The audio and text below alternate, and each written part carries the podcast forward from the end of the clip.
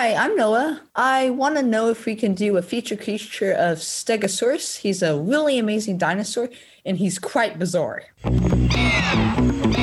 Welcome to Dinosaur George Kids, a show for anyone who loves dinosaurs. Dinosaur George has studied paleontology for over 50 years and has performed live to over 4 million students across the world. So sit back and enjoy today's show. Now, here's Dinosaur George.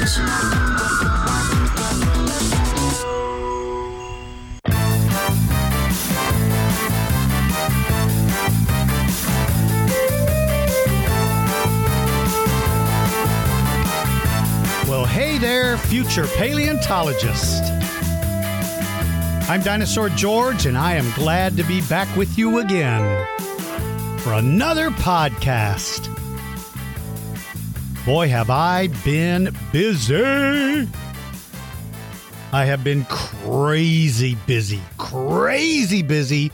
It's been a while since I did a podcast, so I apologize for not getting them out quicker than that, but I am just so busy it's incredible. As Noah requested, today's podcast, uh, our feature creature is going to be the one and only Stegosaurus, and I'll get to him in just a minute. First, little bits of information.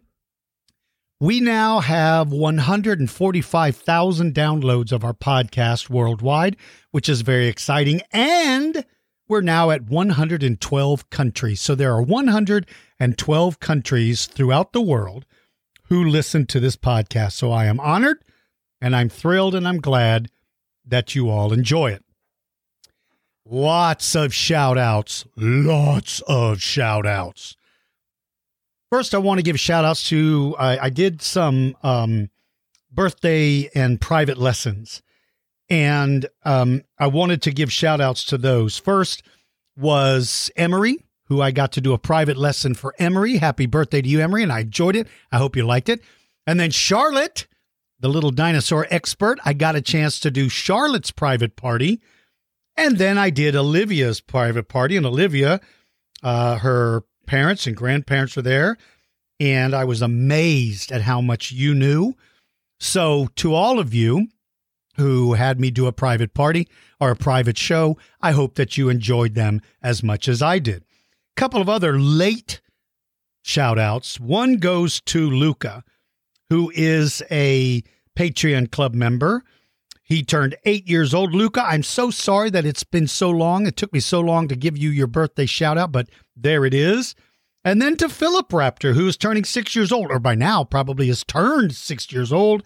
Happy birthday to you too. And of course, happy birthday to all of you who are celebrating a birthday in October. Now for the other shout outs. I spoke at Field Station Dinosaurs in New Jersey couple of weeks ago, and so many of you came out there. It was so neat to meet so many of you. And I know, I know, I know, I know I'm going to make a horrible mistake and not remember everybody. But here we go. Shout out to Soraya, who had the best dinosaur dress in the world. Soraya, that dress was awesome. And thank you for walking with me a little bit and going and looking at the place. I loved it. Ali drove seven hours one way to be there. Ali, it was such a pleasure to meet you and your parent and your mom and your your family. I, it was so nice seeing you, and thank you for making that long trip to come see me.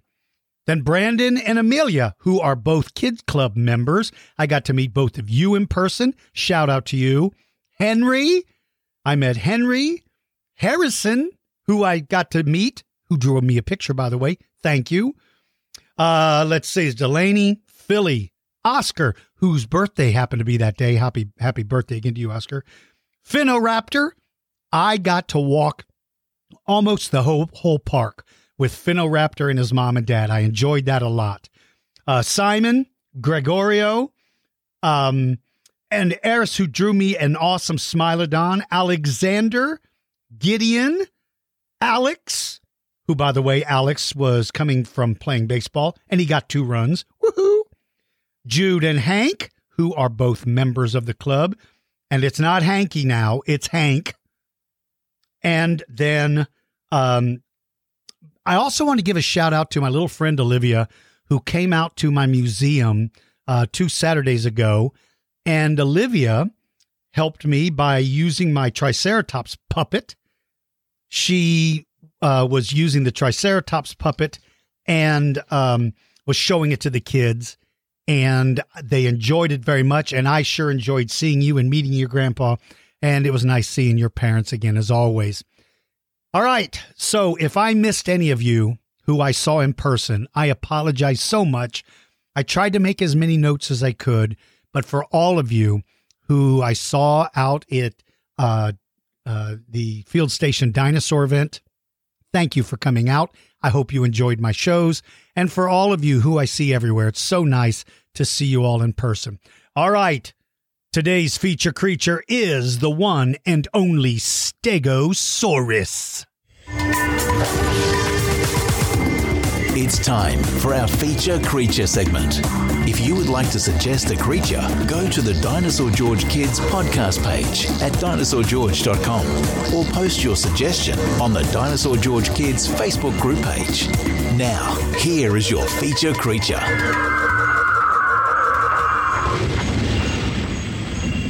Well, Stegosaurus is certainly mo- one of the most easily recognized dinosaurs on the planet. It is recognized by people all over the world, even people who aren't that amazingly interested in dinosaurs. They know what Stegosaurus looks like. The name Stegosaurus means roof lizard. Roof, like the roof of a house. Or you can also say roof reptile. The word saurus means lizard or reptile in Latin. It was nine meters long, that's about 30 feet, so it's a relatively large dinosaur. It weighed anywhere from five to eight tons, so that's more than an African elephant. They're found in Western North America and in Portugal. Now, how can a dinosaur be found in two different continents? Well, remember, we've talked about this before how all of the land used to be connected. It was one big landmass. And while that happened, dinosaurs existed. Dinosaurs could literally walk any place they wanted to go, almost any place. So you had dinosaurs living in Utah who could ultimately, over thousands of years and migration, that species could make its way to Africa. And from Africa, it could have made its way to Australia, and Australia to Antarctica, and to India, and to all these countries. So it's not unusual to find, especially Jurassic dinosaurs, because by the end of the Jurassic, those continents are breaking apart. So it's not that unusual to find Jurassic dinosaurs. An example would be Brachiosaurus, found in Utah and Colorado, also find in par- found in parts of Africa. How did they get there? Well, they certainly didn't swim across the ocean, they walked. Now, it doesn't mean one dinosaur lived in Utah and decided to walk to Africa. That could be a long process where it could be generations, little by little. Animals want to spread out. They do that for a number of reasons. They want to spread out so they can find new places to eat. If they all stayed together in one small area, they literally wouldn't eat. I mean, they would eat themselves out of existence. There would be nothing left to eat. So you have to be able, you have to be able to spread out a little bit. You have to be able to spread out a little bit. And that's what happened. So, in the case of Stegosaurus, how did it end up in Portugal and North America? It walked. It walked. They lived during the late Jurassic period. That's that was about 155 to about 145 million years ago. So these are early dinosaurs. Stegosaurus never saw Tyrannosaurus rex. They didn't live together at the same time, so it never saw that. It was a quadruped, which means it walked on four legs, and it was an herbivore, meaning that it ate plants. I told you it's one of the most recognizable dinosaurs in the world, and it is. just one look at that dinosaur and you're like, I know exactly who that is. Again, even if you don't know anything, anything about it, at least you know what the animal looks like because of the plates on its back. It was discovered during the Bone Wars. Now, if any of you listened to my podcast on plesiosaurs, on Elasmosaurus, you heard me talk about the Bone Wars, and I am going to do a podcast on the Bone Wars. When I did the Elasmosaurus episode, if you if you if you don't know what I'm talking about, go back and listen to the Elasmosaurus episode. I think that was the the one I did right before this. And it tells the story of two paleontologists who began a competition with each other and they ended up literally going to war with each other, not killing people, but using dynamite and blowing things up. And it's just an amazing story. Well, Stegosaurus was discovered during the Bone Wars by Othniel Marsh in 1877. And there's actually a number of different species of Stegosaurus. What I mean by that is the genus is sort of like your first name. The species is sort of like your last name when it comes to paleontology, comes to animals, any animals. So the genus name is Stegosaurus. But within that family, there are a number of dinosaurs named Stegosaurus. Now, the one we all see and read about is one called Stegosaurus stenops. That's the most common. That's the most popular. Anytime you see a picture of a Stegosaurus, it's usually always Stegosaurus stenops. But there's one called Stegosaurus undulatus. There's one called Stegosaurus sulcatus. I believe Stegosaurus armatus and Stegosaurus longispinus, those used to be members of that family, but I think they may have changed those names. I believe they did. So when you say the name Stegosaurus, if you, you want to play a trick on somebody, ask somebody, how many kinds of Stegosaurus are there? How many dinosaurs are named Stegosaurus? And most people say one, and you'll go, ha ha ha, wrong!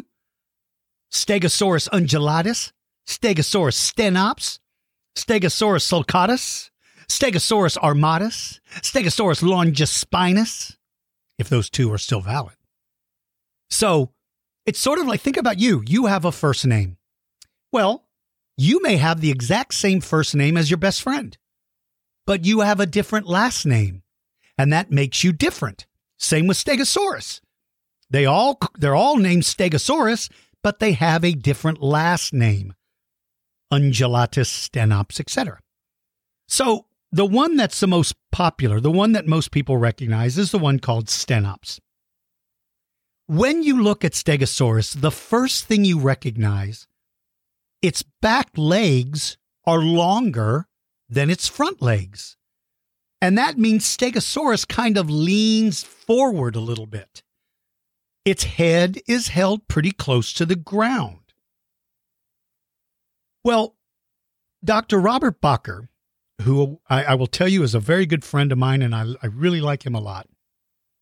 Dr. Bakker proposed that Stegosaurus may have been able to stand up on its back legs. Now, it couldn't walk like that, but it could lean back and stand up. Why would it do that? to reach higher up into a tree, to reach leaves that it couldn't reach other, otherwise. Its head is lower than its hips. That means the only food that it can reach is food that's low to the ground. But if this dinosaur could stand up on its back legs, it could reach way higher up and get access to more food. There is something in all animals called the center of gravity that sort of means like have you guys ever played like on a school playground on like a seesaw? Some people call them teeter totters. That's where one person sits on one end and the other person sits on the other. It's like a long board. And you can kind of go up and down. You can push off, and the other person goes down, and then they push off, and they go up, and you go down. Well, the center of gravity on an empty seesaw is the very middle. But if a heavy person sits on one end and a light person sits on the other, the center of the balance part, the center of gravity, would have to be moved because the heavy person weighs more. So think of the center of balance as the middle or the center of gravity is sort of the middle part where you're balanced. Well, what that means, what all that fancy talk was about was Stegosaurus's center of gravity may have been its back hips.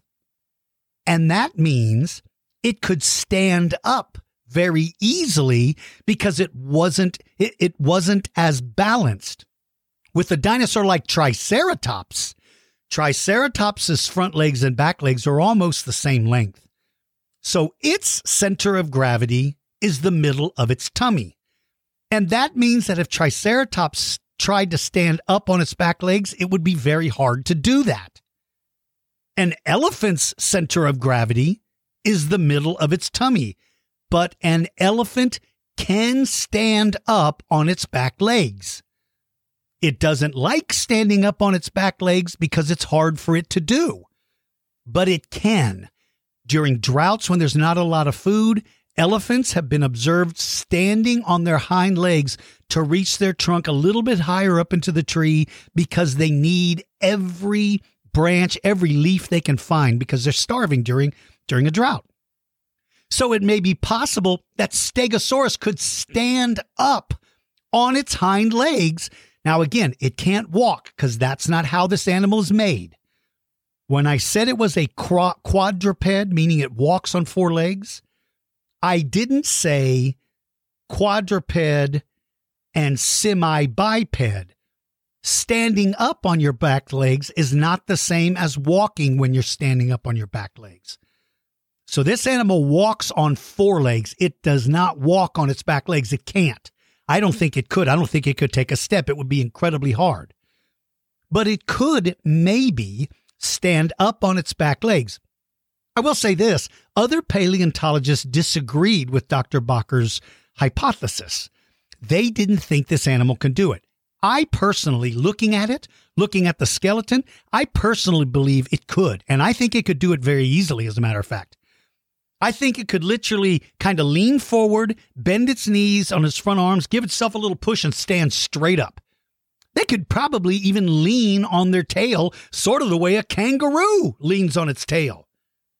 So I personally believe Stegosaurus was capable of standing up on its hind legs. And here is a project for you. If you if you like to do these projects, first you have to make sure to join the Dinosaur George Kids Facebook group. And the only reason why I say that is this is where you post your projects. You can post pictures of your projects. So you um you you want to make sure that your parents join the Dinosaur George Kids Facebook group, and it's free. It's totally free. There's no cost to join, no cost whatsoever. So here is your project if you want to do it. If you have a Stegosaurus toy, I want you to try to make it stand up on its back legs by leaning it against a bush or a plant sort of like it's trying to eat. Now, it's going to be hard to do. I know it's going to be hard to do because your toys don't bend like that. But see if you can do an image, set up an, an image, or take a picture of your dinosaur toy Stegosaurus standing up on its back legs. I know that it that, that it won't look like that. It'll be real, it'll be standing on its tail because your toys the tail doesn't bend. But I want you just to see if you can make it lean up maybe against a house plant in your house or maybe in some grass outside. Try to see if you can do that. If you're a good artist, try to draw a stegosaurus standing up eating out of a tree. Again, it may not he may not have been able to do it. I think it could, but I would like for you if you like to do projects, I'd like for you to set up a pro, a, a, a diorama with your stegosaurus. Now, you can also just show me a picture of a stegosaurus. You don't have to do anything with him. You can show a picture. If you've got a couple of stegosauruses, show me a family group walking together. They can be by water, or they can be walking through the grass, or they can be on your carpet, or they can be on your bed. It doesn't matter. But your project is to show me your stegosaurus. And if you want to do something super cool, see if you can make it stand up. Now, because the skull, the head, was close to the ground, that means that Stegosaurus would be limited on how much food it could take. And again, that is why I believe that it was able to stand up. It has to. Being close to the ground can be kind of hard. And the fact that we find stegosauruses in North America and Portugal means that they were capable of traveling long distances.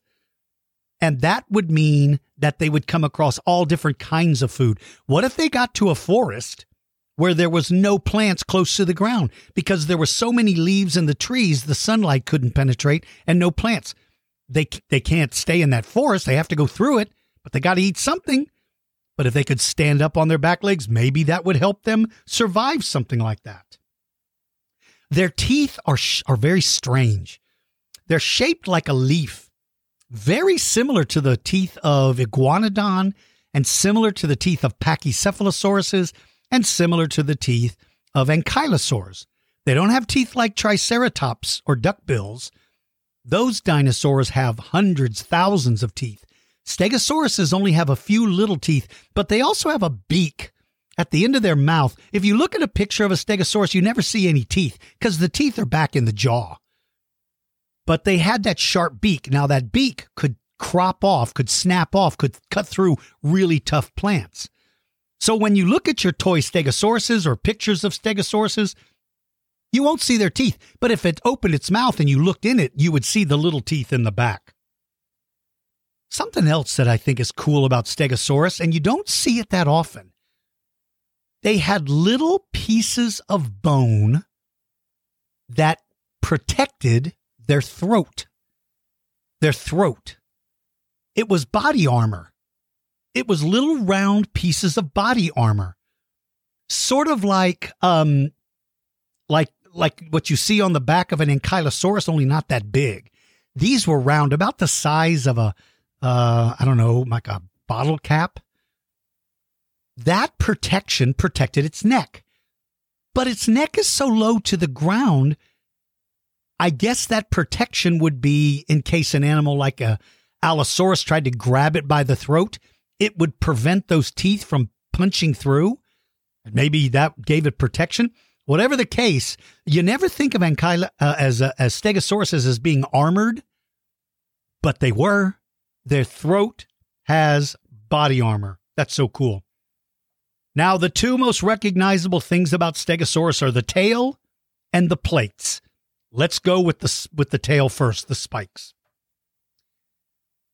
Why do we call the the things on its tail spikes? How come we don't call them horns? Let me give you kind of an easy explanation.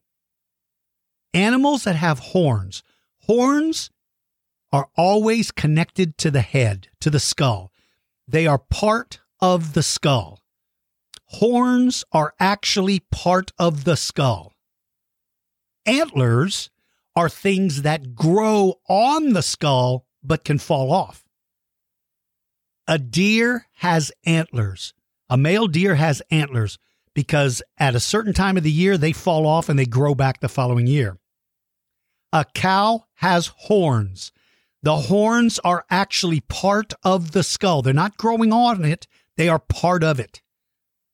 So Triceratops has horns. S- sharp, pointy things that are connected to any other part of the body are called spikes. The big, pointy things on an ankylosaurus are spikes because they're not growing, they're not part of its skull. It does have two little horn like things on its skull. Those you call horns, but only the two connected off the side. Everything else is called a spike. And This one will confuse you. Styracosaurus. The frill spikes on the on the frill, They are called spikes. They're not horns because they're not connected to the actual skull. They're connected to the frill. So Stegosaurus has spikes on its tail. Triceratops has horns on its head. Ankylosaurus has two little horns on its head and big spikes all over its body. Gastonia has spikes. And one last thing Parasaurolophus or Parasaurolophus, that is not called a horn, even though it's connected to its skull. That is called a crest. A crest, a shield, a horn, and a spike are all different things. The shield of Triceratops is not really part of its skull. So it is not called a horn and it's not pointy. Carcharodon, I mean, I'm sorry, Carnotaurus has horns, not spikes, horns, because they're growing. That's part of its head. So let's talk about the spikes of Stegosaurus, why we call them spikes. Let's talk about them. When you see a skeleton of a Stegosaurus, those spikes do not look that sharp. But when you see pictures of Stegosaurus, they look super sharp. That's because when they were alive, there was something that covered the spikes, something called keratin. Your fingernails are made of keratin. Keratin is a covering that goes over spikes and horns. Triceratops's horns had a keratin covering and made them sharp. Ankylosaurus's spikes had a keratin covering and made them sharp. Stegosaurus's tail spikes had a covering made of keratin. That's what made them sharp. If they broke the keratin, it would grow back again, just like your fingernails. If they broke the spike, it may not, well, it wouldn't grow back again because that doesn't replenish itself. So if they ever broke off the spike, it would never grow back. But if they broke the outer covering, the keratin covering, it would grow back just like your fingernail. Those are absolutely weapons. Their tail is flexible. And what that means on some dinosaurs, there's these little skinny stick looking rods that connect the tail bones together to make them stiff. Like a uh, Edmontosaurus cannot wiggle its tail like the tail of a crocodile. Can't do that because its tail was stiff. Stegosaurus's tail is made to be wiggled. It wants to swing that tail and use it as a weapon. And the longer your tail is, the faster it moves when you swing it. These dinosaurs could swing their tail. There's a famous discovery of a stega, I mean, of a Allosaurus vertebra with a Stegosaurus tail spike that went right into it. The tail spike wounded that Allosaurus. The Allosaurus survived because it showed that it was healing, but there is piece of evidence that really looks like it absolutely shows there was a fight. Stegosaurus was defending itself. Stegosaurus lived with Allosaurus. We know Allosaurus preyed on them. They had to defend themselves. And that tail was going to be it. There is something that confuses a lot of young people. In a lot of books or on a lot of videos, you hear the word thagomizer. Thagomizer. That's what some people call the tail spikes of Stegosaurus. Why do they call it a thagomizer? It's because of a cartoon. There was a man who used to draw these funny cartoons. Now, I, I don't mean like cartoons you see on TV. I'm talking about what you used to see in the newspaper. It was a cartoon called The Far Side, F A R and then S I D E, The Far Side. Uh, Larson, his last name was Larson. Peter, La- Pete, no, not Pete Larson. Pete Larson's a paleontologist. What was his first name? I can't remember. Gary, is Gary Larson? Yeah. Anyway, he drew this cartoon of a caveman standing next to a stegosaurus. Now, you and I know that cavemen didn't live with stegosaurus, but this is a cartoon made for fun. And the stegosaurus had swung its tail and stabbed one of the cavemen. And in his cartoon, that caveman's name was Thag. T H A G, Thag. The other cavemen said that thing on the end of the tail, that's called the Thagomizer because it hurt their friend Thag. So anytime you see the word Thagomizer, it's just paleontologists being silly and being fun and calling it the Thagomizer. It's not scientifically what it's called, but that's what paleont paleontologists almost everyone I've ever met, they're funny, they're nice, they're they're kind. They're just like you and I. They like to have fun. So they call it the Thagomizer. And I just wanted to explain that to you in case you've ever seen it because that could be very confusing. So that covers the spikes. Finally, let's talk about the plates.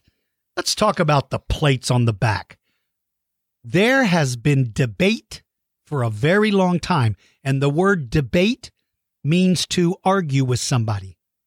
Arguing doesn't mean you're fighting, it means two people have different ideas and they're both trying to convince the other that they are right. So they've been debating what those plates are for.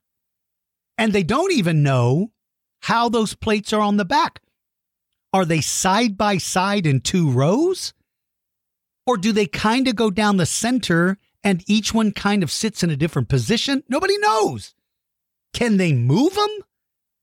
Can they make them flap up and down? They wouldn't use them to fly, but could they move them? There are a lot of things about Stegosaurus and a lot of things about all dinosaurs that nobody knows. Maybe one of you listening to this podcast, maybe one of you will figure it out and be able to tell us what they're for. But for right now, there's a couple of different ideas of what they were for. The first is that they were used to help the dinosaur cool down. I believe that's what they are for. That's what I believe. We find fossilized skin of dinosaurs. And one thing that we don't see is we don't see spots where the animal sweated. Like when you and I are hot, we're playing outside, we're running around, we sweat. That's how our body cools us down. It doesn't appear that Stegosaurus, or any dinosaur for that matter, had sweat pores where they, they could sweat. So they had to figure out how to get rid of excess heat. I believe because Stegosaurus lived in the late Jurassic, which was pretty hot, it was pretty warm all the time. The number one problem they had was all of the heat that their body would generate. Stegosauruses have a great big round tummy, and they could have a lot of food in their stomach, and all they eat is plants. When plants decompose, they create heat. That means Stegosaurus's tummy was like a giant heater or a furnace or an oven. It was making a lot of heat. And if your body has too much heat, you can become very sick. So it had to lose that heat. That's what I believe the plates were for. The plates were covered in little tubes called blood vessels. You have blood vessels all over our body. That's what carries blood all over our body. That's why when we get cut, we bleed because there's blood vessels all over our body. Well, those blood vessels covered the plates, and then the outside of the plate was covered in keratin, the same thing that covered its tail.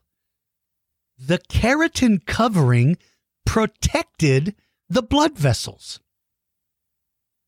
I believe that the heat that was in the blood when the heat went, when the blood went up into the plates, that meant that that blood was now closer to the outside temperature and the heat could escape through the plates.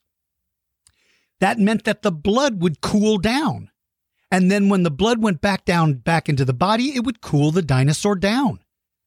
It's sort of like a big air conditioning system. That's what I believe they were for.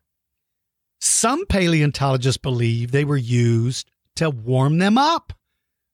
Like, have you ever seen a crocodile basking in the sun? The sun would warm its body. Some paleontologists believe that if it was a cooler day, if it was cold, then they used those plates like solar panels to capture the rays of the sun and warm the blood up. Maybe they did both. When it was hot, they were air conditioners. When they were cold, they were heaters. Finally, some paleontologists believe that the plates didn't do either one of those things. They believe that the plates were used as a way to communicate or to show emotion. When you and I get mad, when we get embarrassed, sometimes our face can become darker because the blood from our body goes up into our face. It does that naturally. If you've ever seen your mom get mad, her face turns red. Uh, that's a warning color. Run for your life. That means that's an emotion. Well, it's possible that stegosauruses could make that blood go up into those plates. And because now those plates, remember I said they're covered with those little blood vessels? Suddenly, all that red colored blood goes up into the plates. Maybe it made them change color. Like if two male stegosauruses saw each other and they didn't like each other, maybe they could make blood go up in those plates that says a signal that says, Look, I'm mad. You need to back away. Or if they're being attacked by a predator, maybe they could make the blood go up there really quick and boom, it flashes a different color. Maybe that would scare a predator. Maybe a predator would be like, What is that? If they're scared, think about this. If you have a herd of stegosaurus and one of them smells danger or sees a dangerous threat, if they roar and make a sound, that would tell the dangerous animal where they are. What if it just changed the colors of the plates and every other stegosaurus went, uh oh, everybody on alert. Prepare the thagomizers. we don't really know what the plates were used for, but there are some hypotheses. It would be interesting for you to come up with your own. What do you think they were for? Lastly, let's talk about who was preying on them because they definitely have predators. Oh, they definitely have predators. That would be Allosaurus, Ceratosaurus, Saurophaganax. There was a number of different carnivores that would have seen Stegosaurus as a as potential prey. There have been Stegosaurus footprints found where they walked in herds. And that makes all the sense in the world. I believe Stegosauruses were herding animals. They probably always stayed together. Let me tell you why. If two Allosauruses found a Stegosaurus by itself, one could stand in the front, one could stand in the back. Stegosaurus's only defensive weapon are the tail spikes, the thagomizers. Well, it can't fight in two different directions. The only thing it could do if one Stegosaurus attacked, I mean, if one Allosaurus attacked a single Stegosaurus, the Stegosaurus would stand sideways and face the attacker. And when the attacker comes in, it simply moves its back legs around and that tail comes flying in and would crush them. But if there's two Allosauruses that can't do that, so Stegosauruses lived in a family group. They could defend themselves with those weapons. How would they do that?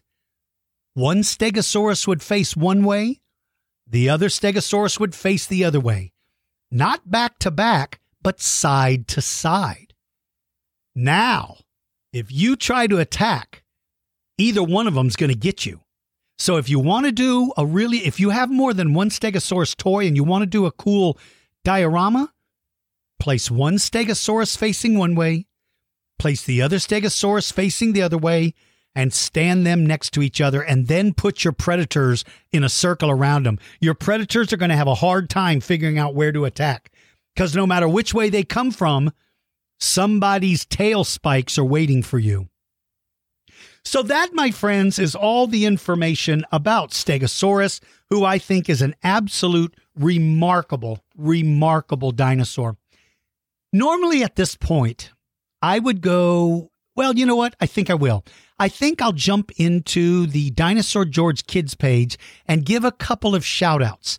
It's been so long since my last podcast that there are way too many of me to to mention everyone by name. So I'm just going to go down there and just highlight some of them. Uh, so if you sent me something, please don't have your feelings hurt if I don't mention your name. Uh, but uh, I just I definitely want to cover them. So first of all, an, a really cool picture of a dinosaur dictionary, an A to Z dinosaur. Really like that book, and that's really cool. And by the way, they also noticed that in this one particular book, there is a misprinted word that they misspelled the word um, Giganotosaurus. They called it Gigantosaurus. That happens sometimes in books.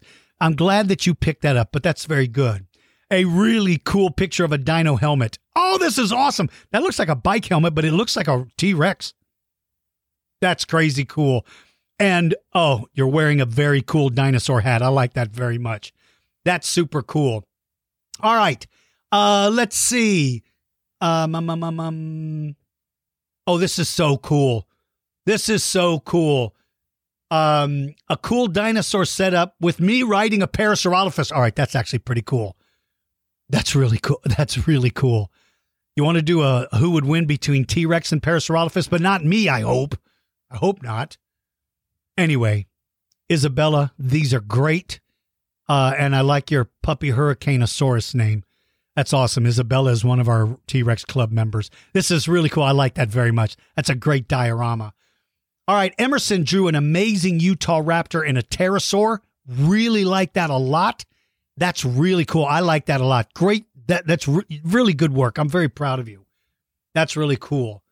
And then let's see. Um, um, um let's see.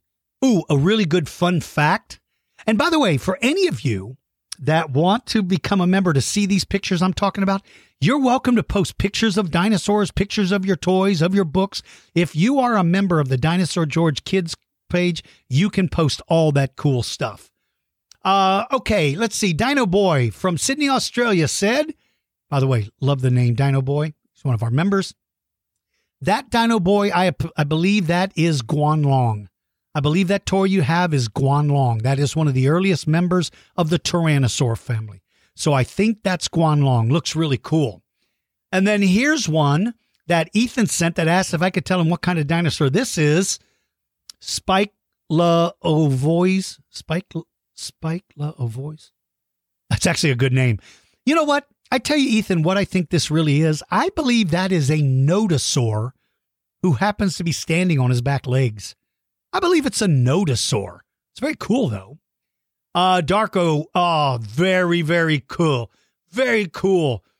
Um of of a really cool fish. Oh yeah. During his interview, we talked about that. That is hilarious. Darko, thank you. That's a great picture. That's a great picture. All right, let's see. Um, um, um, um let's see. I'm just kind of going down these as quick as I can. Penelope had a question. If you find dinosaur bones on someone else's property, do you get to name the dinosaur? Well, the dinosaur's name is not necessarily given by the person who finds it. The person that names the dinosaur is the person that writes a description about the dinosaur. So you might find a new species of dinosaurs, but unless you are the person that writes the description, you don't get to name it.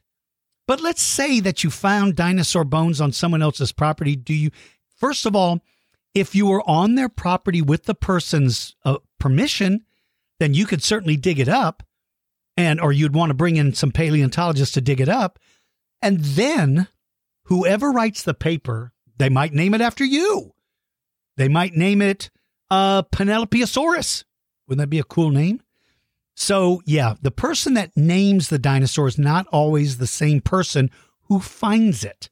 It's very good, though. Okay, cool Triceratops. Oh, look at that. Oh, check that out. That is the coolest thing in the world. Uh, Wolf Scout. Oh my gosh, you're even in the book. Okay, this is the coolest thing I've ever seen. Yeah, that is so cool. That is so cool. You actually in the book. Uh, let's see. Alston, age six, asks which dinosaur was the fastest runner, swimmer, and flyer. Fastest runner was probably Ornithomimus or Struthiomimus, one of those guys. Swimmer, probably have to give it to Spinosaurus because nobody else is really designed for swimming if you're talking about dinosaurs. And the fastest flyer, probably, I don't know, could be Archaeopteryx, could be Microraptor, could be any of those. Very good questions, though. Very, very good questions. Let's see. Penelope also sent up really cool scenes. Oh, I love these. Oh, I love that Ankylosaurus in the water. That's really cool. Nico Raptor, age six, sent really, really, and just became a T Rex member, sent really cool underwater pictures of an attack. This is great.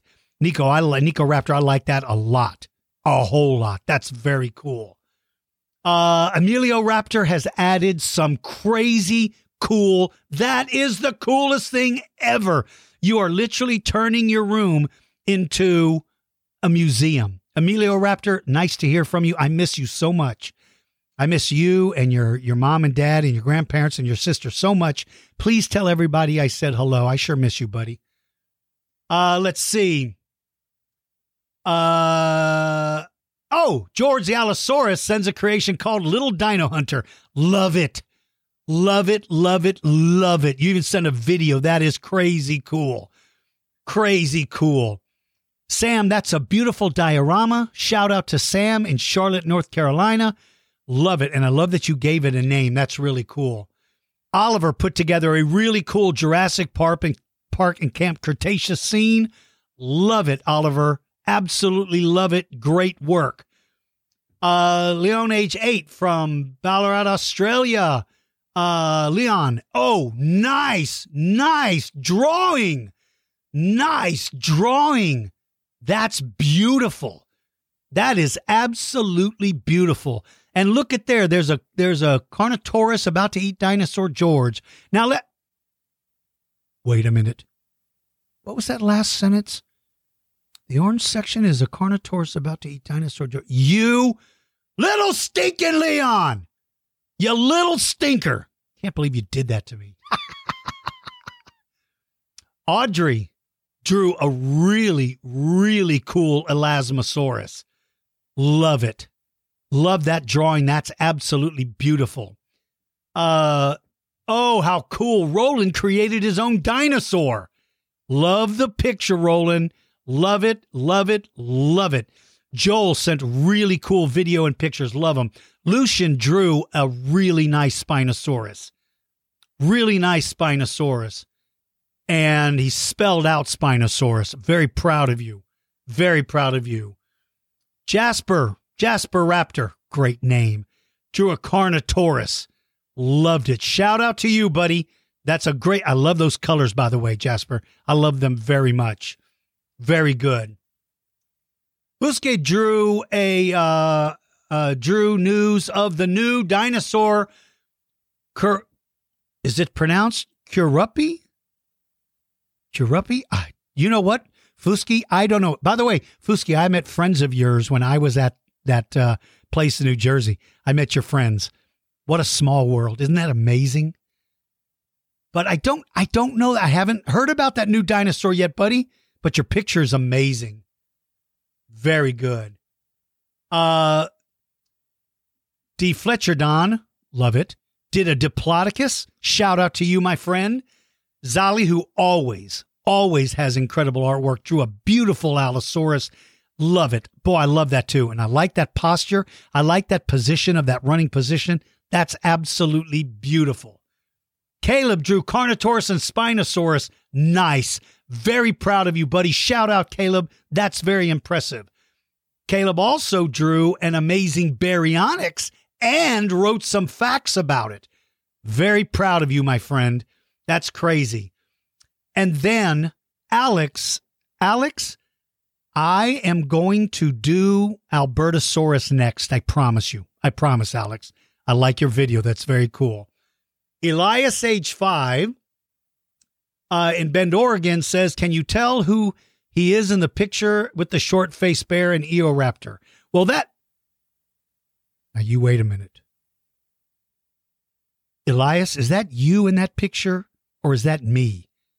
That better not be me You naughty little kid. That better not be me standing in front of the short faced bear because that thing is going to maul me. Alastasia, Alastasia Rex sent a picture of a triceratops she colored. She traced it from a book, but the rest, especially the colors, were her design. Well, Alastasia Rex, this is beautiful. You did a wonderful job, and I love your colors, and I love that you gave it the eye spots. Very, very proud of you. Very proud of you. And there's a picture of Hank and Judah. It's not Hanky, Mom. It's Hank. Hank and Judah took a picture with me. Uh, as a matter of fact, Judah is holding a huge claw from a Therizinosaurus. This was from when I was in um, in New Jersey. It was so nice meeting you all, and thank you for posting that picture. I absolutely loved it. Beautiful. Cole drew a really cool picture or, or set up his toys. He has an Indominus Rex eating a Spinosaurus. I think you're right. I think you're right, Cole. I think your Spino would be in big trouble. I love this picture. Shout out, Cole. That's very good. And then, oh, this is just the funniest thing in the in the world. Oscar, who I met out at um, out at New Jersey, we got to take a picture together. Oscar, I will never forget your laugh. You were laughing so hard, I was worried about you, kid. it was nice meeting your family, and happy birthday to you again, buddy. Uh, Rody Lewis, my friend Rody, posted a Velociraptor and a, a Stegosaurus tail spike. Uh, great pictures of them. Evan, Evan was had a snow day. They live in Alaska and posted some really good pictures of a museum. Looks like you're about to be eaten by that T Rex. Looks like the hand of an Allosaurus. Looks like the claw of a Therizinosaurus. Great pictures. That is so cool. Thank you for sharing and shout out to you, my little friend. That was awesome. And then there's a picture of me and Alex, um, where Alex came out to meet me out at New Jersey. I had a great time. You guys were so much fun, and I had a good time talking to you after the after the lesson. I sure enjoyed it. And then Oscar Carna Oscar Notoris, who's Oscar, who's half Carnotaurus. Oscar Notoris has a huge collection of dinosaurs. Really, really cool. It's a Jurassic Park chess set. All right, that's the coolest thing I've ever seen. That is crazy cool. And then the Story Soars kids. The Story Soar kids, welcome, by the way, to the Patreon Club. And I'm glad you got your welcome present. These are great. Nathaniel Raptor, so glad that you drew this. This is really, really cool. Really cool. I love this stuff. You guys, I'm so glad that you're part of the Patreon club. That's amazing. Let's see. Shane was excavating a dinosaur. Looks like you got it all out, my little friend. Very excited to you. Charlotosaurus did a great, a great image. I love it. Oliverosaurus drew a, he's a new member of the Triceratops Club. Welcome to the club, my little friend. Drew a Spinosaurus, Tyrannosaurus, Velociraptor, and Dimetrodon and I love the colors you used. Very good. And then here is a Mosasaur, Deinosuchus, and Megalodon fighting over Dinosaur George. Well, what was that last line? Mosasaurus, Deinosuchus, Megalodon fighting over Dinosaur George. You little stinker. You little stinker. I cannot believe you did that to me. Ah, you stinking kid. oh, these are so great. George Allosaurus, who's one of my uh, members of the Patreon Club. Uh, this is so cool. And this is really neat. This is great. And you said, may I have a shout out sometime? Well, guess what, my friend? Shout out to Dinosaur George. I mean, to uh, George Allosaurus, who has my same name who drew a really, really cool picture. I love it. That's Parasaurolophus. Those are great. And you did a video, which I love as well. Very, very impressive. Uh, let's see. Malcolm, who was homesick one day, and I hope you're feeling better, Malcolm. I hope you're better. Uh, watch the video, which is really cool. It's a big Brachiosaurus, and I love that. Matthew, age seven, listens to the podcast all the time and drew a really good battle. Look at all those. Uh, they're all roaring and Spinosaurus and Dinosaur George. Wait a minute. Matthew? Matthew? You little stinking kid! Why am I in front of a Spinosaurus, you stinking kid? What am I dealing with? Ezra, age four, set up an amazing battle and did a video. Thank you, mom or dad, for posting it. Loved it. Shout out to you, my friend. Connor, who's six years old, lives in Sydney, Australia, did a drawing of Dinosaur George getting chased by multiple prehistoric animals. Well, let's see. There's the. What was that? What did you just say? Here's my drawing of Dino George getting chased by. There's an Indominus Rex, Titanoboa, Carnotaurus, Pteranodon, Velociraptor, and a Rex, and I am being chased by all of you little stinking Connor. I'm going to come to Australia, and when I do, I'm going to find you, my friend. I'm going to find you. Let's see. Uh, let's see. That is so cool. Uh, Gideon did Indoraptor versus T Rex video. Loved it. Loved it. Loved it. Waylon, who turned six. Thank you. I always get eaten by uh, by animals in his pictures. Thank you. He took a picture of his dinosaur George, played by the Owen figure of all his dinosaur friends. Well, how nice is that? Finally, I'm being held in the arms of Blue the Velociraptor.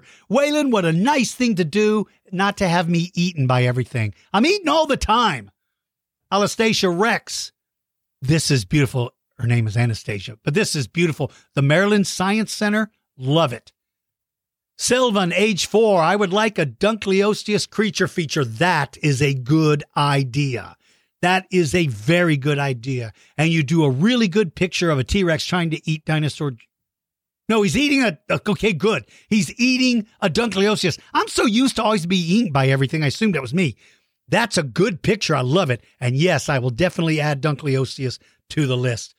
Miles just did a really cool thing with, with looks like Play Doh with his animals. Love it, Miles. Shout out to you, my friend. That's amazing. Uh, let's see. Madelaineosaurus. Madelaineosaurus. I always say Madeline. Madelaineosaurus. Uh, I did the Dire Wolf episode, and she posted pictures where she went to the museum there at La Brea and showed a picture of all those dire wolf skulls. Isn't that the coolest thing in the world? Hethoraptor standing next to what looks like a mosasaur and also had the first stegosaurus fossil ever discovered. Well, how cool is that? How cool is that that now we're talking about it? Good job, Hethoraptor. Max again drew a beautiful picture of a dire wolf attacking a smilodon and a short faced bear marks its territory. Great, great drawing, buddy. Very proud of you. Uh, is it Reese or Rice? I think it's Reese. It's Cian's brother. Wants to be a paleontologist. Well, I'm so glad you want to be a paleontologist. I love your cardboard Dunkleosteus. That is the coolest thing in the world. And I love your dinosaur, uh, your dinosaur sun uh, which are the coolest things ever. Uh, Kian, there you go, Kian. Um, Indominus, hey, love, whoa, love your drawings. Indominus, Pteranodon, Carnotaurus, and Dilophosaurus. Love these drawings. You're a very good artist. Kian, you're a very, very good artist. So is your brother. Very good job, you guys. Max uh, did Ceratosaurus, went from two legs to four. Ooh, I like that. I like that a lot. Uh, that's very good. Ceres suggested that Ceratosaurus went from two legs to four. That's pretty cool. That's certainly possible. Hethoraptor is about to start a carnivore brawl. As soon as your hand comes up, I know you'll attack him. Nicely done. Leon would like to suggest Compsognathus as one. That's a good one. I like that, and I'll add that to it as well. Very, very good. Leon, age 10. What a huge collection of dinosaurs. And there's my buddy Sean. Sean and I got to sit down and and talk dinosaurs for a long time. And I had such a good time. That was when I was out in Hondo, Texas with my traveling museum. Sean, it was great seeing you and your family as always. All right, my friends. Uh, let's see. Um, um, um, um, go with the, oh, Kelly from Melbourne, Australia. Beautiful drawing, honey. Beautiful. Oh, I love your video. That is amazing. Absolutely amazing. Okay, I think I got everybody. I hope I did. I hope I didn't miss anybody. Listen, for this particular episode, I'm not going to do any Ask Dinosaur George or Who Would Wins. I promise those will be on the next podcast, which I'm going to record in a couple of days. Now, we're going to take a listen to information about the Patreon Club. I hope you will consider becoming a member of our club. Become a member of the Dinosaur George Patreon Club and join the fun. We offer different club levels, each with their own set of benefits. Private lessons, new discoveries, behind the scene access, and much more are all part of being a club member. Visit dinosaurgeorge.com and sign up today.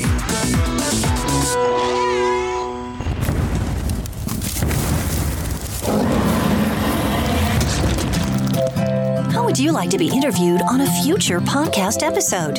Well, now you can. Become a Tyrannosaurus member of our Patreon club, and you might be chosen for an interview with Dinosaur George. Visit dinosaurgeorge.com to join the club. And now, let's meet a Tyrannosaurus Club member.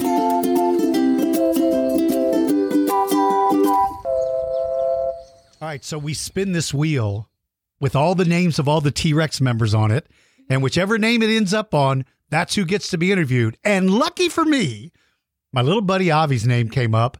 And what's uh, the reason why I say lucky is because you live in the same town where I live, and you got to come into the studio for your interview. So, how you doing, buddy? Great.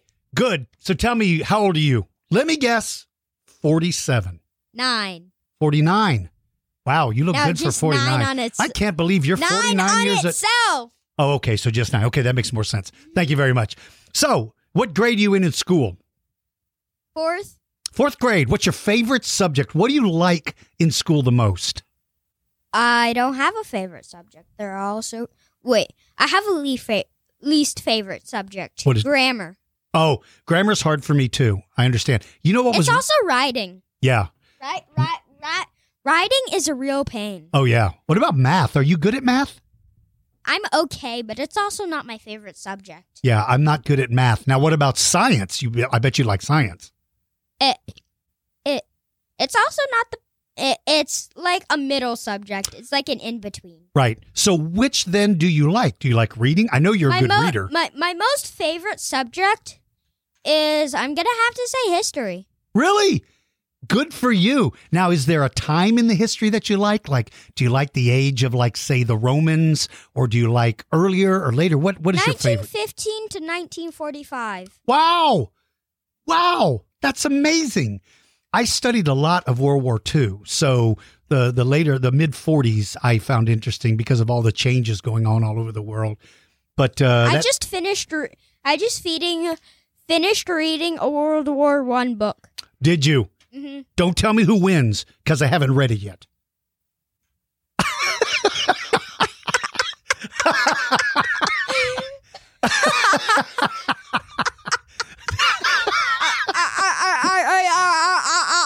Are you okay? Well, I just didn't want you to spoil the ending. I haven't gotten to the ending yet. I finished it. No way. Well, that's pretty good. I didn't. I'm still reading it. I'm on page 2. I'm on page. Uh, the I don't remember. Yeah, but you read it. That's so Yes. cool. All right, let's talk about dinosaurs. No. Yeah, can you imagine? They'll who would who would think that I would want to talk about dinosaurs? Let's talk about. 'em. Do you have a favorite time kind of dinosaur or group of dinosaurs? Uh. Uh, there's a dinosaur in front of me. There probably are. You know, in this place. Well, when you came up here, you saw some of my dinosaurs. What about carnivores or herbivores? Do you have a favorite of either one of those? Uh, I'm gonna have to say carnivores. You like carnivores the best. So, do you like? I'm gonna say T Rex or related to T Rex, Ooh, so you like the king? Or or just like not really dinosaurs, the sea creatures like carnivores. Oh, so you oh like like pleurodon and mosasaurs, those guys? Yeah, Oh, Plesiosaurus. Yeah, I love. really like that guy. Megalodon. Although that was after the dinosaurs age. Anyway. Nicely done. Nicely done. You're correct. You know, so many young people write to me and ask me uh, if Megalodon ate dinosaurs eh, because sometimes they don't understand those animals didn't live together. So you're right. Megalodon comes after. But during the age of dinosaurs, plesiosaurs, which I like, My um, headphones are uncomfortable. your headphones are. That's one of the weirdest things about being in the studio. Is first it's weird because you have to have headphones on. Now, is it too loud or they just squeeze your head? They're just uncomfortable in general. They are. Whenever you ought to see when I have to do like hour long shows, I have to wear these for an hour. Oh. oh, Avi, by the end of the day, my ears hurt. And and you that try sucks. it does. You try to find those that are not uh they don't squeeze as hard, but the problem with those is they won't stay on your head. So Yeah. you're like me, you jump around a lot. You don't want your earphones flying across the I room. I see the computer which you record us on. Absolutely right. Ah, fish. That is a giant fish. Do you know which fish that is? No, uh, is- you told us one time, but I forgot. You're it, right. It, it was a really complicated name. Very complicated. Its name is Xiphactinus, but it starts with the letter X, sort of like xylophone. What? Only a xylophone won't eat you. But Xiphactinus was a giant fish that lived in the late Cretaceous. Uh, we find them all over Texas. You ever been to Texas? We're in Texas. Uh, no, we're in my studio. Thank you very much. The, which is in Texas. No, which it's is in my house. Thank you very much. Wh- which the house is inside of New Brown, which is inside of New Braunfels, which Correct. is inside of Texas. Uh, you can't be in that many places at one time. I don't. There's no reason to trick me, kid. You're not supposed to trick old people. so, I can't breathe. so you are correct. So yes, that giant fish is one of the ones I keep him in the studio. There's only reason why I keep him in the studio is not be- not the museum. uh, exactly because I They haven't scare brought- us when we come on. That's it. I haven't brought in my green screen yet. See, there's going to be where this back wall is that you're looking at. There's going to be a big green screen that will drop down from the ceiling, and then I can post anything I want on it. But for now, since I don't have it installed, I just have that big skull because it's it's boring And get to scare us to death. exactly right. And it's Halloween, and who doesn't want to get eaten by a giant fish? Uh, me. That's a good point. So Uh, pretty much everybody who's listening to this. Elasmosaurus was living with that fish. oh, So they both date back to the same time period, same same location. nom. Yeah. so let me ask you about Elasmosaurus, the plesiosaurus. Do you think that they would have been dangerous to something as big as you and I? Like if you and I were alive when they were alive and we were swimming, do you think they would bother us? As much as they would bother raptors, which they do. Well, they could. That's a good point. Raptor's pretty small. Do you think they would try to eat us? Uh, if they ate raptors, they would pretty much eat us. That's probably a good point. That's a very good point. Now, I wouldn't want to come across mosasaurs. Mosasaurs would I have been the wouldn't want to cro- come across any meat-eating dinosaur. In fact, I would if a velociraptor lo- walked up to me and looked at my shin hard, I would take off running. No, you trip your mom and you run. Survival of the fittest, baby. No, it's I all would about trip, survival. I would trip you yes, and then trip run. me. Wait, what did you just say? what did you just back up, kid? Did you just say you would trip me I'm and run? coughing. D- Well, good. I'm glad you're coughing. It's better than getting eaten like me. This kid's gonna trip me and leave me with a bunch of velociraptors. So,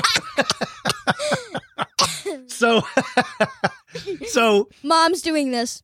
Yeah, your poor mom is here in the studio with us. She's stuck in here with us. She's sh- shaking her head, going, "Why did I ever put these two in the same room together?" And she's laughing. What's wrong with her? yeah, what's wrong with her? She's laughing because you're going to trip me instead of her. I told you to trip her and run. No, you want to give me up to these velociraptors. Mr. Fluffles. Now, I like Mr. Fluffles, by the way. Uh, you brought a guest in the studio, everybody. It's Mr. Say Fluffles. hello, Mr. Fluffles. Hi. Uh, yeah, Mr. Fluffles is amazing.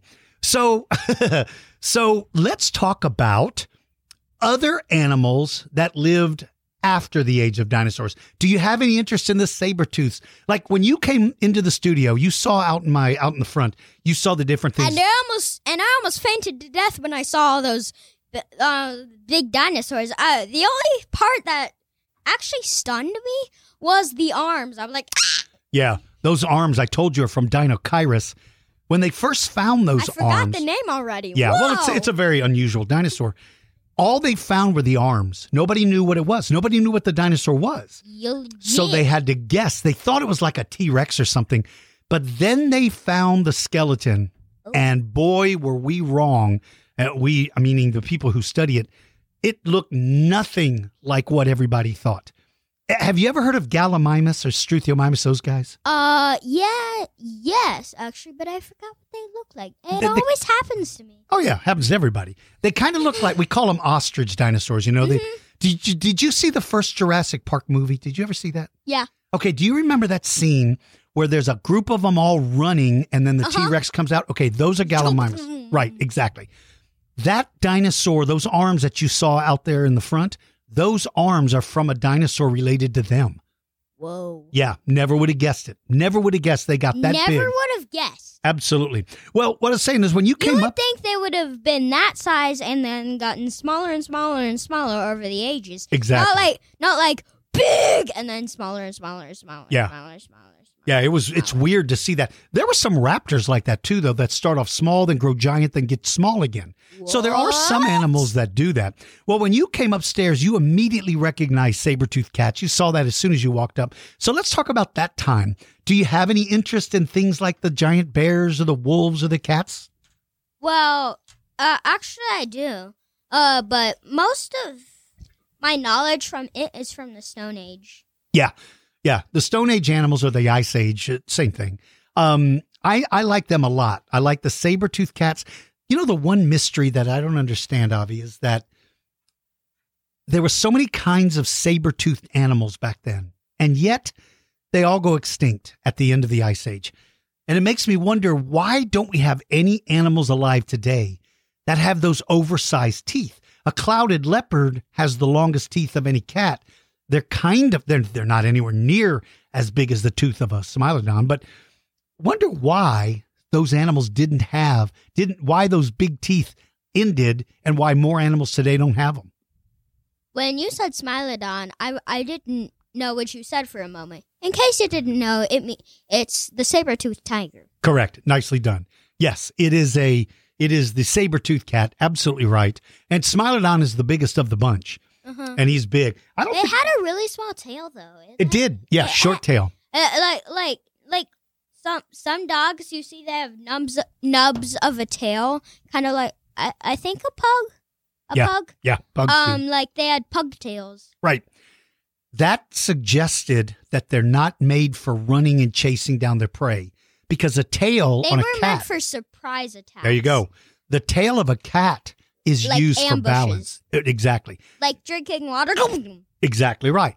So animals like cheetahs have long tails, lions have long tails, tigers run, run. Yeah. Exactly. So they're going to chase them down. But with a saber tooth, with a short tail, the tail kind of acts as a balance.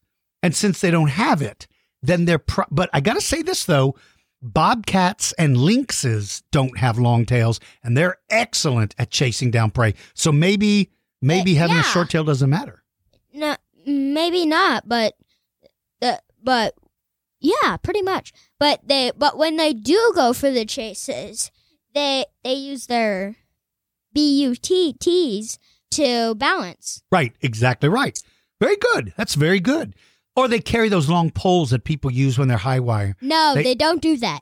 Uh, Okay, well, it sounded good anyway. I thought it was, I thought it was a great idea. I was going to write a paper about balancing pole cats, but now you do. You would have got you would have gotten on the news for foolishness. Any publicity is good publicity. Always remember that, kid. It's all. so let's talk about museums. Have you have you gone to any museums that you like? Uh, no, but I've been to an aquarium and I pet Ooh. a shark. I love aquariums. I like I pet fish. a shark. You pet.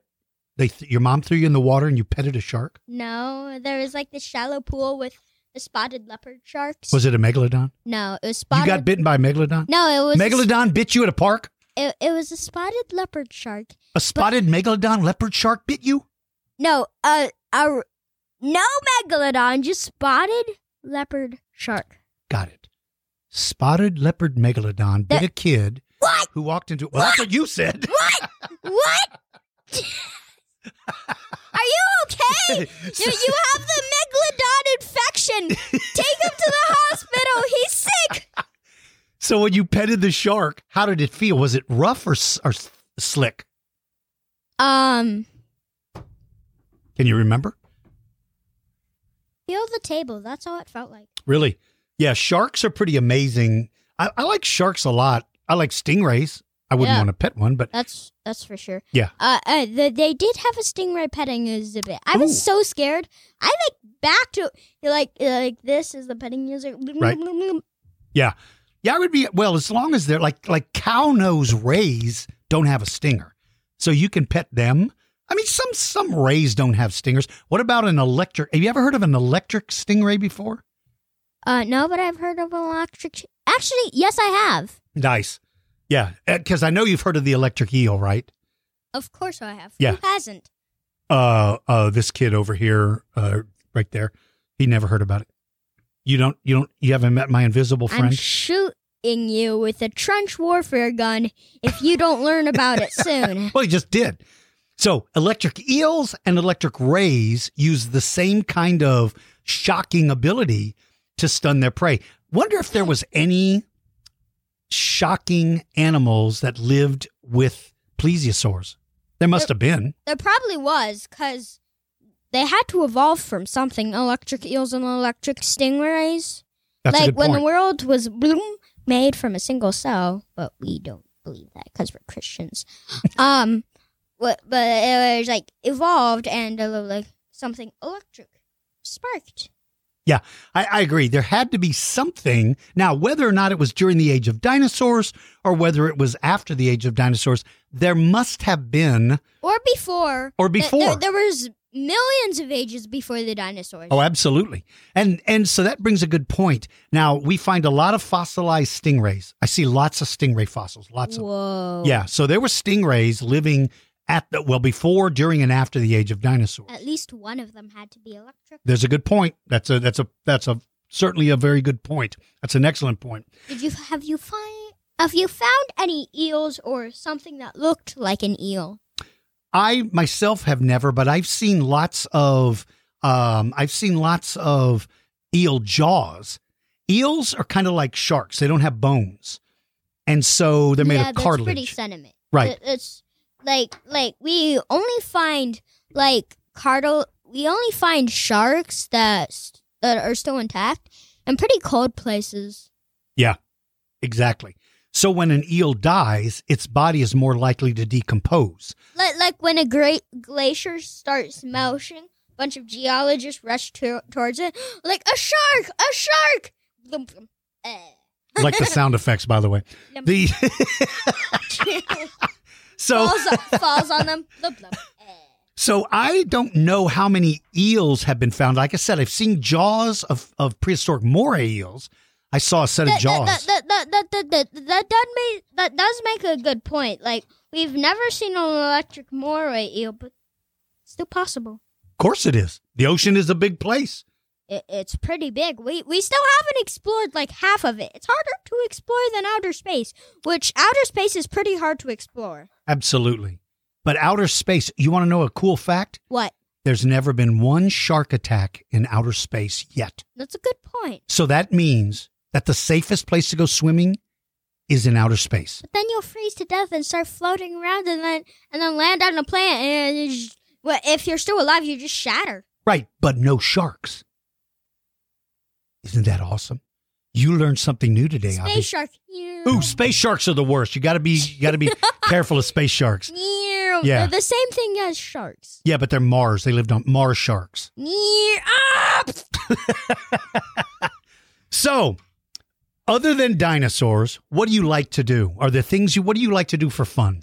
I know you're a good reader. What else? Um, I like to pretend a lot. Do you? What kind of stuff do you do pretend? Military. Cool. That's kind of cool. Now, do you like I, I, I mainly focus on World War II, right? but after I've finished reading the World War One book, I'm gonna be playing trench warfare for a while. Wow. I liked World War II. I like the airplanes and the battleships or the ships. I like airplanes and ships the most. That's I like the aircraft carriers the best. Yeah, yeah, they're pretty cool. They're very cool. The only aircraft carriers I don't like are- are the Japanese aircraft carriers that bombarded Pearl Harbor. That's the problem with all war is that there's always going to be bad stuff that goes with it, and so I totally understand. All right, so you like um you like do you like video games? Yeah. Nice. Um, when I meant trench warfare, I is meant that a game? um, I I meant like pretending and also the Roblox game Trench Warfare. Oh, cool. So in trench warfare, what do you do? Is it like a battle game? Uh, it's World War One except without the artillery and airplanes. ah. Well, remember what I told you. Do not tell me who wins World War One. Allies. Great. Great. Now you spoiled the ending to that war for me. Now I have no idea. Well, don't tell me about World War II because I haven't even started that book yet. Allies. Great. Just wonderful. Avi, you are absolutely one of the craziest, zaniest people, and you're smart as can be. Um, and I'm really glad to have you as a uh, member of the Patreon Club. You really know a lot. I, I know, like when I ask a question, your hand goes up immediately every time. You know so much, and I want you to tell. I want to tell you how much I appreciate that. And I wish I could call on you more. This we have so many members now; it's hard to call on the same person twice. But I know when your hand goes up, you immediately know the answer to all the questions, and that's pretty impressive. I'm very impressed with you. There's only a few questions you can stump stump me on. Well, of course, and that's with everybody. I mean, I have questions. Do you have a question you want to ask me? Uh, not right now. I don't. Good, because I don't want you to stump me in front of all these witnesses. All right, my little friend. What's a million times three hundred and sixty-eight? uh, the answer is 2.3. Okay. Wait, so what? Uh, uh, the answer is 2. Okay. So, Uh, that's division, not not no no no no not not times. oh, well, the answer is 3. Okay. So I No, answer- that's also division. Yeah, I'm trying to help you with this math. Two point one. Didn't I tell you how horrible I was at math? And you asked me, of all the things to ask me, you asked me a math question. I stumped you. Ha! All right, Avi, do you want to say anything to? There are now, we have 112 countries where people listen to this podcast. So you're you're going to be heard in 112 countries. Is Can there you anything Africa? they do? We have listeners in Africa. Is there anything you would like to say to all of the kids listening all over the world? Is there something you'd like to tell everybody? Uh, no, not really. Do you want to tell them hello or good luck or study hard or watch out for space uh, sharks? Space sharks. Yeah, didn't you Oh, tell me I there were space those- sharks? I made those up. Oh, that's right. Okay. Yeah. Ah! So Avi wants to tell everybody, don't worry about space sharks. If you want to go to space, you can go Just without wear a fear. spacesuit There, wear a spacesuit. That's a good one. and go swimming. But also remember to put jetpack jetpacks. You don't want to float too float too far away from Earth and end up on Mars and get eat and get eaten by aliens. yeah, because that would be like the worst day ever. That happened to a friend of mine. I'll talk about it later. All right, Avi, thank you for coming by. Thank you very much for coming to the studio, buddy. Can you talk about it? Can you talk about it after we finish? Of course, we can continue the conversation as long as you want. Yay! All right, say goodbye to everybody, buddy. Bye. All right, my friends, that is it for t- this podcast. I hope you learned something new about Stegosaurus. I hope you'll consider joining our Patreon club and being part of the fun. I hope you will join us on the Dinosaur George Kids Facebook group. Again, that one's totally free. And our Patreon clubs start at $1 a month. So they're very affordable for everybody.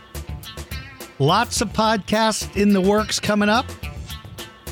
If you have something you'd like to suggest, you could send it through the Dinosaur George Kids podcast, I mean, Dinosaur George Kids Facebook group page, or you could go to my website, dinosaurgeorge.com, and click on the Dinosaur George Kids podcast page, and you can send me a message through that, and I'll try to read it. I get a lot of them, so I'll try. Till next time, everybody, I hope you are happy and being kind to people around you. Be nice, be friendly, practice your reading, and always good use man uh, use good manners. And I will talk to you guys soon. Have a great day, everyone. Thank you for listening to Dinosaur George Kids. Join the Dinosaur George Kids Facebook group, become a member of our Patreon club, and check out our website store for cool fossils, rocks, and crystals. Visit dinosaurgeorge.com for details. Until next time, keep digging for knowledge.